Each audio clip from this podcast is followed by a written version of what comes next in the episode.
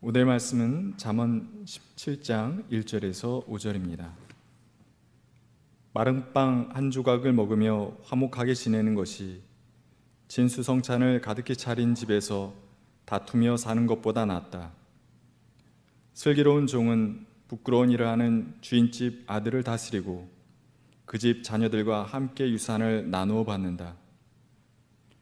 도가니는 은을, 화덕은 금을 단련하지만 주님께서는 사람의 마음을 단련하신다. 악을 행하는 사람은 사악한 말에 솔깃하고 거짓말을 하는 사람은 중상하는 말에 귀를 기울인다. 가난한 사람을 조롱하는 것은 그를 지으신 분을 모욕하는 것이다. 남의 재앙을 기뻐하는 사람은 형벌을 면하지 못한다. 이는 하나님의 말씀입니다.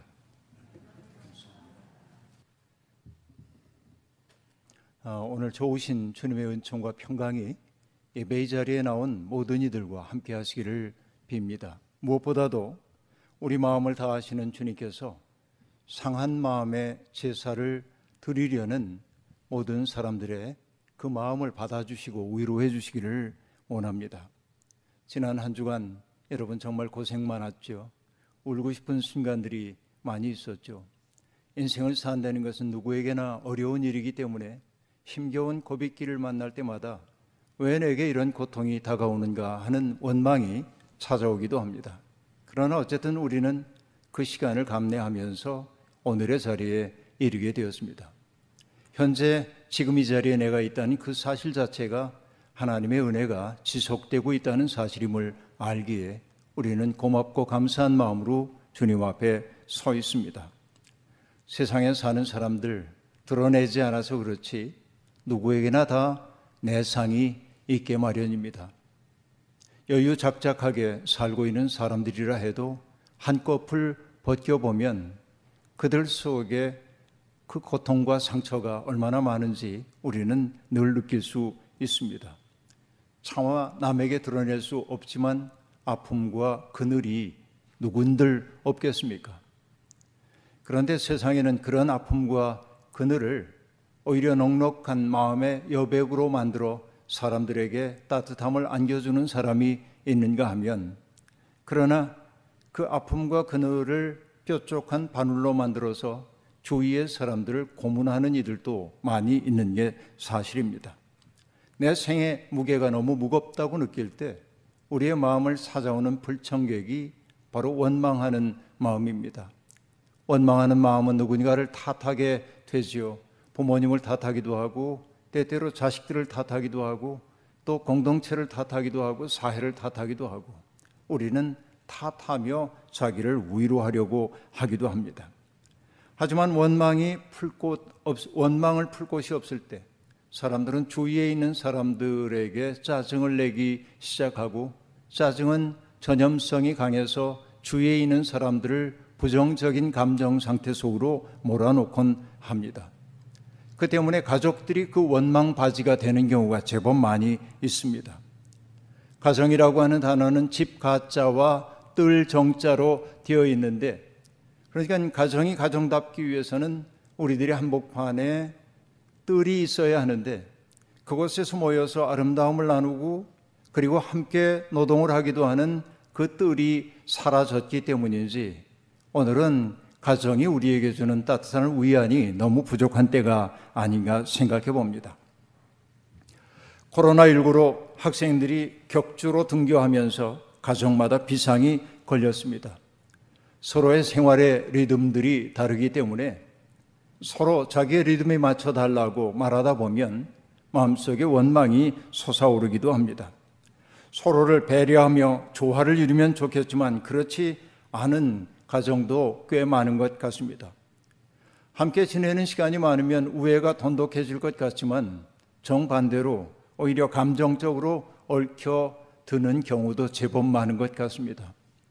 프랑스에 살고 있는 우리 교우가 딸 셋과 더불어서 함께 격리의 생활을 하고 있노라고 해서 가족 간에 매우 좋은 시간이겠다고 얘기했더니 좋은 시간일지 아니면 머리를 다 서로 쥐어뜯을진 두고 봐야겠다고 그렇게 말했던 기억이 나는데 우리들도 그렇습니다. 함께 산다는 게 쉽지 않은 상황 속에 살고 있습니다. 바깥 사람들에게는 너그러운 사람들이 집안 사람들에게 너그럽지 못한 경우도 많이 있는 게 사실입니다. 왜냐하면 집에서는 사회가 우리에게 부여한 역할, 다시 말하면 우리가 해야만 하는 역할 혹은 노릇을 하지 않아도 되는 곳이라고 느끼기 때문에 우리는 있는 그대로의 나의 모습이 가족들에게 수용되기를 바라지만 그렇지 못할 때가 많기 때문에 때때로 짜증을 내기도 합니다. 아이들만의 문제가 아닙니다. 어른들도 역시 마찬가지입니다. 어른들에게도 누군가 자기를 토닥여 주기를 바라는 어린아이가 누구에게나 다 있습니다. 이것은 나이 어리다고 혹은 많다고 차이가 있는 것 아닙니다. 나이가 80이 되었어도 누군가의 위안을 받고 싶은 어린아이가 도사리고 있습니다. 이것이 인간의 연약함이라고 얘기할 수 있겠습니다. 아무리 가족이라고 해도 자기를 우선시하는 마음 내려놓지 않는 한 갈등을 피하기 어렵다. 이게 우리의 삶의 경험입니다. 그렇기 때문에 가족일수록 예의를 지켜야 하고 가족일수록 서로를 배려하는 섬세한 마음들이 필요하다고 저는 그렇게 말씀드리고 싶습니다. 갈릴 지브란의 예언자에 나오는 아이들에 대하여라는 글에서 갈릴 지브란은 이렇게 말합니다. 그대들의 아이라고 해서 그대들의 아이는 아닌 것. 아이들이란 스스로 갈망하는 삶의 딸이며 아들인 것. 그대들을 거쳐왔을 뿐 그대들에게서 온 것은 아니다. 그러므로 비록 지금 그대들과 함께 있을지라도 아이들이란 그대들의 소유는 아닌 것을 이렇게 말합니다. 아이들뿐만 아니죠. 우리의 부모님 역시 마찬가지입니다. 모두 자기의 생명을 살고 싶어하는 독립된 주체입니다. 나를 통해 왔다고 해서 내 마음대로 그가 커주기를 바라는 것은 욕심에 지나지 않습니다. 저마다 모든 생명은 스스로 갈망하는 생명의 아들과 딸로 이 땅에 왔기 때문에 그렇습니다. 그 사실을 인정하는 것이 중요합니다. 그들은 나의 꿈을 실현하거나 혹은 나의 사회적 명예를 드높여주기 위한 도구가 되어서는 안 됩니다. 가정에서 존중받지 못하는 사람들은 사회에서도 존중받기 어렵습니다. 세상을 향해 숨을 쉴 수가 없어요라는 메시지를 남긴 채 세상을 떠난 미네아폴리스의 조지 플로이드는 인류의 양심이 어디에 있는가를 묻고 있습니다. 그런데 여러분, 미국을 바라볼 것만이 아니라 그런 참혹한 일이 이 땅에서도 자꾸 벌어지고 있습니다. 어린아이가 자꾸 거짓말을 한다는 이유로 여행 가방 속에 넣어 질식사하게 만드는 이런 참담한 일이 벌어졌습니다.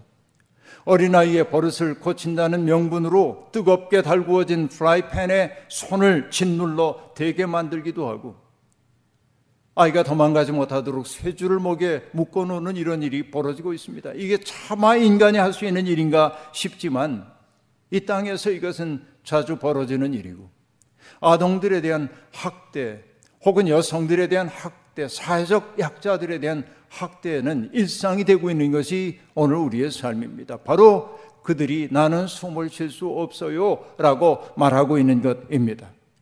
사람들의 심성이 왜 이렇게 모질어졌는지 모르겠습니다. 근본이 무너졌기 때문이 아닌가 생각해 봅니다. 저마다 세상이 우리에게 제시하고 있는 행복의 조건을 채워가기 위해 욕망의 벌판을 거닐다 보니 욕망의 바탕 위에 우리의 인생에 집을 짓다 보니 심성은 거칠어지고 우리의 마음은 묵정박처럼 변해버리고 만 것 아닙니까? 이것이 우리의 비극입니다. 그런 속에 살고 있는데 가정조차 제 역할을 하지 못할 때 비극이 싹두구의 마련입니다. 요즘은 좀 보기 어렵지만 얼마 전까지만 해도 집집마다 가화만사성이라고 하는 편액이 걸려 있었습니다. 가정이 두루 평안해야 그리고 모든 일이 뜻대로 이루어진다는 뜻일 겁니다. 가정이야말로 받아들여짐을 체험하는 곳이어야 합니다. 세상 모든 사람들이 나를 못났다 할지라도 그곳에서는 내가 받아들여지고 존중되고 사랑받고 아낌받는 곳이어야 합니다. 그래야만 가정에서 우리는 새로운 삶을 살아갈 용기를 얻게 되기 때문에 그렇습니다. 가정은 언제라도 나답게 존재하는 것이 허용되는 곳이어야만 합니다. 그때 우리는 표류하지 않을 수 있습니다. 히브리의 지혜자는 오늘 본문에서 말합니다. 마른 빵 한 조각을 먹으며 화목하게 지내는 것이 진수성찬을 가득히 차린 집에서 다투며 사는 것보다 낫다라고 말합니다. 이것은 정말 잠언에서 잘 알려져 있는 구절입니다. 그런데 잠언 바로 그 구절 앞에 나오는 말은 뭐냐면 노하기를 더디하는 사람은 용사보다 낫고 자기의 마음을 다스리는 사람은 성을 점령한 사람보다 낫다고 말합니다. 이것은 어떤 의미에서는 수신에 대한 가르침이죠. 노하기를 더디하는 것. 그리고 내 마음을 다스린다는 것은 수심일 겁니다. 수심 혹은 수신일 겁니다. 그런데 오늘 본문 말씀 읽었던 그 대목 마른 빵 한 조각 먹으며 화목하게 지내는 그 삶은 제가라고 얘기할 수 있겠죠. 대학에 나오는 8.5 가운데 나오는 수신 제가라고 하는 그 말 집을 가지런히 한다 하는 말 말입니다. 마른 빵 한 조각은 최소한의 거친 음식을 이르는 말입니다. 그런 음식을 나눠 먹으면서도 껄껄거리고 웃고 측은히 여기고 고마워하고 나는 배고파도 그에게 먹이려는 마음이 있을 때 가정은 천국이 될 겁니다. 그러나 호화로운 진수 성찬을 앞에 놓고도 다투는 사람들이 있습니다. 그런데 여기에 매우 흥미로운 대목이 하나 나옵니다. 우리말 성경에서 진수 성찬이라고 번역된 히브리어 제베흐라고 하는 단어는 기본적으로 희생, 의의 제사, 감사의 제물을 뜻합니다. 그러면 여러분 진수 성찬이라는 번역이 종교성을 싹 사상해버리고 말았지만 그 히브리어의 내용 속에 담겨 있는 건 뭐임을 알수 있습니까? 하나님 앞에 화목 제물을 드림으로 먹을 것이 넉넉한 집입니다. 다시 말하면 믿음 좋아 보이는 집이라 하는 얘기예요. 하나님 앞에 예배 드리는 일을 열심히 하는 집이에요. 쌓여 있어요. 부유합니다. 그런데 어떻다고요? 가족끼리 서로 물고 뜯는 가정을 얘기합니다. 여러분 하나님 앞에 예배 드리는 일 열심히 하면서도 가족 간의 관계가 그렇게 망가진 집들이 많이 있는 겁니다. 신앙생활이 혹은 물질적인 풍요로움이 정신적인 넉넉함으로 귀결되면 좋겠습니까만 그렇지 못한 경우가 비일비재합니다. 여러분 그래서 저는 얘기합니다. 하나님 앞에 예배 잘 드리고 집에 가서 싸우는 것보단 마른 빵 한 조각이라도 함께 나누는 마음이야말로 하나님 앞에 예배 드리는 마음에 가깝다 하는 얘기입니다. 제 아무리 종교적인 신심 행위가 뜨거워 보여도 사람들 귀히 여기지 않으면 남을 배려하지 않으면 그는 예배자라고 얘기할 수 없어요. 그러나 하나님 앞에 가시적으로 예배는 드리지 않는다 할지라도 그런 기회가 많지 않다 해도 남 배려하고 따뜻하게 대하려고 하고 누군가에게 선물로 나를 주려고 하는 그 마음이야말로 예배의 마음에 가깝다고 저는 말씀드리고 싶습니다. 그리고 여러분 그 다음 구절을 볼까요? 이렇게 말합니다. 슬기로운 종은 부끄러운 일을 하는 집주인 주인집 아들을 다스리고 그 집 자녀들과 함께 유산을 나누어 받는다라고 말합니다. 여기 슬기롭다는 단어는 신중하다, 사려 깊다, 통찰력 있다라고 번역될 수 있는 사헬이라고 하는 단어입니다. 이때 슬기로운 종의 특색은 남의 눈치 잘 보는 사람이라기보다는 어떤 일입니까? 주인이 자기에게 위임해 준 일을 성심껏 감당하는 사람입니다. 다시 말하면 자신이 해야 할 일과 자기를 분리시키지 않는 사람이란 말입니다. 그에게는 소외된 노동이 없습니다. 그 일 자체가 자기의 본질을 구현한다고 믿기 때문에 그렇습니다. 바로 그런 사람을 일컬어 여기선 슬기로운 종이라고 말하고 있습니다. 그는 할당량을 채우는데 급급하지 않습니다. 지긋지긋한 노동으로부터 벗어나기를 갈망하면서 할당량 채우는 것을 목표로 삼지 않습니다. 그래서 그를 슬기롭다고 말하는 것입니다. 주인집 아들은 부유함 속에 살았기 때문인지 몰라도 어리석습니다. 그에게 주어지는 일을 짐으로만 느낍니다. 그렇기에 주인은 슬기로운 종에게 자기의 유산을 맡김으로 자기의 재산이 유지되기를 원하는 때가 있습니다. 성경에서 그 좋은 예가 있지요. 아브라함이 아직 약속의 유업을 받지 못했을 때 그는 하나님 앞에 말합니다. 다마스, 다마스쿠스 녀석 엘리에셀이 나의 후사가 될 것입니다. 라고 말합니다. 자기의 집안 일을 슬기롭게 잘 감당하던 엘리에셀을 통해 집안을 이어가겠다고 아브라함이 그렇게 얘기했던 적이 있습니다. 바로 이런 경우이죠. 부끄러운 일을 하는 주인집 아들은 예전에도 많았던 모양입니다. 풍요로움 속에 살면서 자기가 원하는 모든 것들을 언제라도 얻을 수 있는 사람들은 공감의 능력이 부족한 경우가 참 많이 있습니다. 공감의 능력이 부족하다는 말은 다른 사람들을 이해하기 위한 노력이 부족하다는 말일 겁니다. 그리고 다른 사람을 위해 배려할 줄 모른다는 말일 겁니다. 배려한다는 말은 어떤 것입니까? 그의 입장이 되어봐서 그의 불편함을 최소화해 주려는 마음이 배려하는 마음이지요. 이게 인간 관계의 기본이 되어야 합니다. 그러나 공감의 능력이 부족한 사람들은 그렇게 처신 안 합니다. 나 좋을 대로 처신할 뿐입니다. 갑질하는 사람들이 그 한 예입니다. 물론 사람은 누구나 다 이기적인 데가 있죠. 자기를 중심에 놓으려는 습성이 있다는 말입니다. 설익은 사람일수록 목소리가 큽니다. 앙앙불락하는 게 소인배의 특색이라고 옛사람은 말합니다.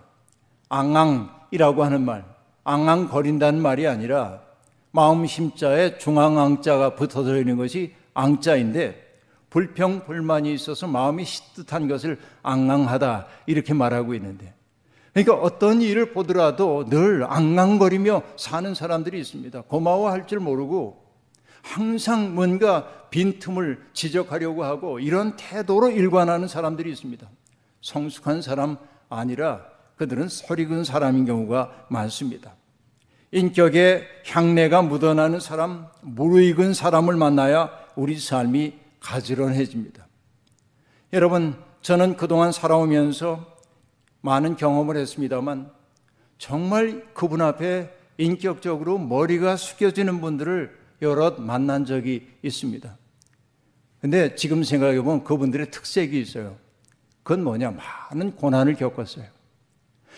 많은 어려움을 겪었어요. 사람이 말할 수 없는 우리가 범인들이 경험해 볼 수 없는 시련을 많이 겪었어요. 그런데도 그가 그 시련을 통해서 자기의 설익음을 아주 아, 성숙한 것으로 바꿔내서 인격의 향기를 만든 사람들을 바라볼 때마다 저절로 고개가 숙여지곤 했습니다.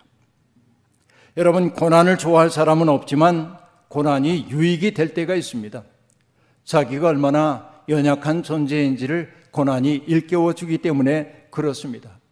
나의 지식이, 나의 입장이, 나의 세계관이, 나의 생각이 참된 인식에 기반한 것이 아니라 편견에 찬 것일 수 있다는 사실을 인정할 때 사람은 여유로운 사람이 되기 시작합니다. 이게 성숙함의 시작입니다.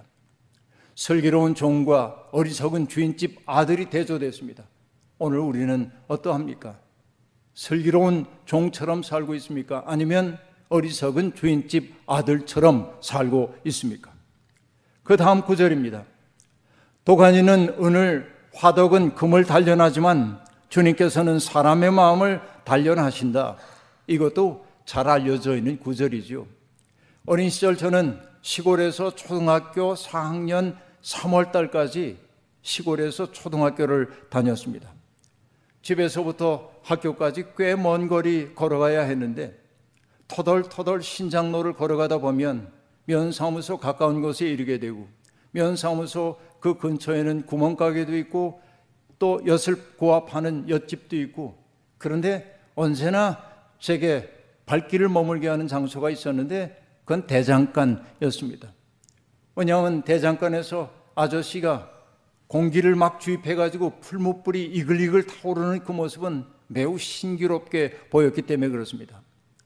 집게를 가지고 아저씨가 쇠붙이를 그 속에 집어넣고 풀무질을 해가지고 펄겋게 단 쇠를 모루 위에 올려놓고 땅땅땅땅 두드릴 때 그 리드미컬한 망치질 소리가 음악처럼 들렸고 그리고 그것이 점점 형태를 갖춰가는 모습이 너무나 놀라웠습니다. 그런데 그뻘 같은 쇠가 모루 위에서 차갑게 아니 검게 식어갈 때 아저씨는 집게를 집어가지고서는 옆에 있는 물두멍에 푹 집어넣죠. 그때 푸식 소리와 함께 수증기가 뽀얗게 올라가던 그 장면을 저는 지금도 그림처럼 기억하고 있습니다. 이것이 반복되면서 호미, 낫, 괭이 이런 살림의 도구들로 바뀌는 모습을 바라볼 때마다 아, 나도 대장장이가 되고 싶다 하는 생각을 품었던 적이 있는데요. 근데 생각해 보면 뭔가 쓸만한 도구가 되기 위해서는 이 세 가지를 거쳐야 합니다. 불 속에도 들어가야 되고 그리고 모로 위에서 망치질 당하기도 해야 되고 물 속에 잠기는 일 그것도 한 번 아니고 반복되는 거죠. 그럴 때 쓸만하죠. 인격이 그러합니다. 불 속에도 들어가고 망치질 당하기도 하고 그리고 물 속에도 잠기고 이 일을 반복하면서 나라고 하는 자아가 무너지고 무너지고 하면서 점점 아름다운 인격이 되어가는 것이지요. 신앙생활을 가리켜서 저는 연금술이란 말을 종종 합니다만 나처럼 부족한 이런 존재가 하나님의 손에 붙들려서 금방 얘기한 그러한 영혼의 재련 과정을 거쳐서 쓸만한 사람 하나 되는 거, 형성해 가는 거, 이거 신앙생활 과정 아니겠습니까? 그러니까 여러분, 때때로 내가 원하지 않지만 내 인생에 다가온 고난이라고 하는 것은 우리의 영혼을 단련하기 위해 하나님이 주시는 기회일 수도 있다는 사실입니다. 여러분, 고난이 닥쳐올 때 정말 누군가를 원망하며 사는 사람도 많이 있지만 고난이 닥쳐올 때 그것을 유익으로 바꾸는 사람들이 있고 신앙인들은 바로 그런 삶을 살아야 합니다. 그런데 여러분, 바울 사도가 바로 고난을 생의 보화로 승화시킨 사람입니다. 로마서에서 그는 말하죠. 그뿐만 아니라 우리는 환란을 자랑합니다. 우리가 알기로 환란은 인내력을 낳고 인내력은 단련된 인격을 낳고 단련된 인격은 희망을 낳는 줄을 우리가 알기 때문입니다. 이렇게 말하고 있습니다. 그렇죠. 그리스도의 뜻을 따르기 위해 겪었던 환란이 우리 속에 만들어내는 것은 뭡니까? 인내력을 만들어내고 그 인내력 속에서 만들어지는 것이 단련된 인격이고 인격이 단련되다 보니 시련이 다가와도 그것을 희망으로 바꿀 수 있는 내적 능력이 내 속에 생겼다. 여러분 이게 성서가 우리에게 들려주는 보호 아닙니까? 물론 바울이 말하는 환란은 하나님의 뜻대로 살려다가 겪는 환란을 말합니다.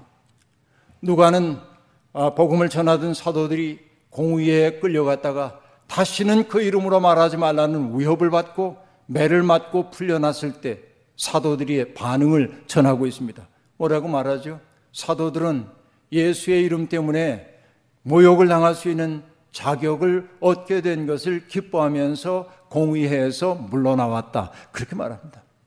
그 이름을 인하여 모욕받을 수 있는 자격을 얻게 된 것을 기뻐했다라고 말합니다. 이게 단련된 인격에서 나오는 일입니다. 환란은 인내를 인내는 단련된 인격을 낳는다는 말이 바로 이런 것입니다. 단련된 인격은 절망에 빠지지 않습니다. 단련된 인격은 앙앙불락하지 않습니다. 그 사람은 안정적인 인격을 보여주기 때문에 그렇습니다. 누구나 일생에 몇 번은 한계 상황 앞에 섭니다. 스스로는 어떻게 해볼 수 없는 일들이 느닷없이 닥쳐와 우리의 삶을 뒤흔들기도 합니다. 질병, 죽음의 위기, 실패, 배신의 쓰라림, 무의미성의 지각, 허무의식, 견딜 수 없는 슬픔 이런 것들이 우리의 삶을 뒤흔들어 놓을 때가 있습니다. 무력해집니다. 하지만 인생의 위기는 우리 인생의 정말 본질적인 것이 무엇인지를 돌아볼 수 있는 기회이기도 합니다. 시급한 일들을 처리하며 사느라 정작 중요한 것을 다 놓치고 사는 것은 아닌지 돌아볼 기회가 되기도 한다는 말입니다. 그러므로 시련, 시련을 비롯한 한계 상황들은 우리 속에 있는 불순물들을 걸러내는 용광로의 구실을 할 수도 있는 것입니다. 그때 나는 중요한 것을 붙들고 사는 사람이 되는 것입니다. 때로는 우리가 누리고 있는 당연하게 누리는 일상이 얼마나 소중한지를 그때 비로소 알게 됩니다. 누군가가 내 곁에 있다는 사실이 그렇게 고마운 일인 것, 때때로 부담스럽기도 했던 내 가족이 나에게 얼마나 소중한 존재들인지 하찮아 보이는 저 들꽃 한 송이가 어쩜 그렇게도 소중한지 알게 되는 거지요. 여러분, 고난은 돈과 명예와 권세를 쫓던 삶이 허망할 수도 있다는 사실을 일깨워 줍니다. 모든 고난이 유익한 것은 아니지만 고난을 유익하게 만드는 사람들이 지혜자요 신앙인이라 말할 수 있겠습니다. 악을 행한 사람은 사악한 말에 솔깃하고 거짓말을 하는 사람은 중상하는 말에 귀를 기울인다. 여러분, 어거스틴은 악은 선의 부재라고 말했습니다. 악이 실체가 있는 것 아니라는 말을 하고 싶었을 겁니다. 그런데 저는 생각해 보면 정말 세상에 악인들이 있는 것 같습니다. 타인의 불행을 기뻐하는 것, 이런 거 우리는 종종 많이 봅니다. 독일 말 가운데 Schadenfreude라고 하는 말이 있어요. Schaden이라고 하는 말은 상처를 준다라고 하는 말이고 Freude라고 하는 말은 기쁨 혹은 환희를 뜻하는 말입니다. 다시 말하면 누군가에게 상처를 주는 것을 기뻐하는 마음이 Schadenfreude예요. 이것을 여러분 일본에 살고 있는 강상준 교수는 아주 뭐랄까 아주 적절한 말로 번역을 했어요. 이렇게 말합니다. 타인의 불행은 꿀맛. 샤덴 프로이데라고 한 말을 그렇게 번역해요. 타인의 불행은 꿀맛. 이렇게 느끼는 사람들이 세상엔 있는 것 같습니다. 우리 마음에는 이런 게 없습니까? 악에 사로잡힌 사람들은 참된 말을 멀리 합니다. 이런저런 음모론에 휘둘립니다. 자기들만이 세상의 이면이 어떻게 작동되고 있는지 다 보고 있다고 믿습니다. 그 어리석음이 그들을 더욱더 어리석게 만듭니다. 그런 태도는 결국 타인에 대한 의심, 조롱, 혐오, 세상에 대한 폭력을 낳곤 합니다. 자기 속에 있는 어둠이 또 다른 어둠을 부릅니다. 바로 이것이 사절이 우리에게 들려주고 있는 말입니다. 그리고 마침내 마지막 구절 오늘 잠언의 지혜자는 말합니다. 가난한 사람을 조롱하는 것은 그를 지으신 분을 모욕하는 것이다. 남의 재앙을 기뻐하는 사람은 형벌을 면하지 못한다. 라고 말합니다. 남을 조롱한다는 말은 어떤 말입니까? 자기 앞에 현전하여 서 있는 그 사람 속에서 하나님의 형상을 볼 눈이 없다고 하는 말입니다. 여러분, 이웃사랑이란 무엇입니까? 내 것을 가지고 누군가에게 도움 주는 게 이웃사랑이라고 흔히 생각하지만 이웃사랑은 선한 의지에서 비롯된다고 믿지만 그러나 이웃사랑은 바른 인식에서 비롯된다고 저는 말합니다. 무엇일까요? 이웃을 하나님의 형상으로 존중하는 태도야말로 이웃사랑의 뿌리여야 합니다. 우린 이 삶을 연습해야 합니다. 이 마음을 잃어버린 순간 우리 영혼의 전락이 시작됩니다. 우리 원양어선에서 일하는 이주 어선원에 대한 노동 착취와 인권 착취의 문제가 심각하게 대두되고 있습니다. 돈이 주인 노릇하는 세상에서 하나님의 형상은 가무없이 훼손되고 있는 것입니다. 우리가 이 땅에서 그리스도인으로 부름받은 까닭은 무엇입니까? 돈이 주인이 아니라 우리의 주인은 하나님이라는 사실을 삶으로 입증해 보이기 위한 것 아닙니까? 우리의 이웃들이 하나님이 우리에게 주신 소중한 하나님의 형상임을 일깨워 주기 위해 우리가 부름받은 것 아닙니까? 여러분, 말씀 앞에 살아가는 이들은 사회 구석구석에서 그리스도의 향내를 풍겨야 합니다. 십자가 목걸이를 걸고 다니고 식사할 때 기도하는 것만으로 부족합니다. 다른 이들을 진정으로 존중하고 아낄 줄 아는 삶을 연습해야 합니다. 어려운 시대일수록 근본에 충실한 사람들이 등장해야 합니다. 사랑하는 교우 여러분들이 머무는 삶의 자리 한 구석이라도 밝히는 작은 등불이 되기를 바랍니다. 여러분 주위에 따뜻하고 상쾌한 분위기를 만드십시오. 그리고 서로 아끼는 마음이 쉽게 자리 잡을 수 있는 분위기를 만들기 위해 최선을 다하십시오. 바로 그것이 하나님 나라를 지향하는 사람들의 마땅한 태도입니다.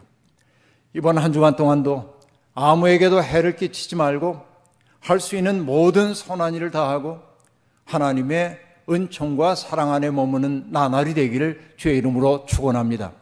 아멘. 주신 말씀 기억하며 거듭의 기도 드리겠습니다. 하나님 경쟁을 내면화하고 사는 사람들 틈에 살다 보니 우리도 모르는 사이에 우리의 심성이 거칠어졌습니다.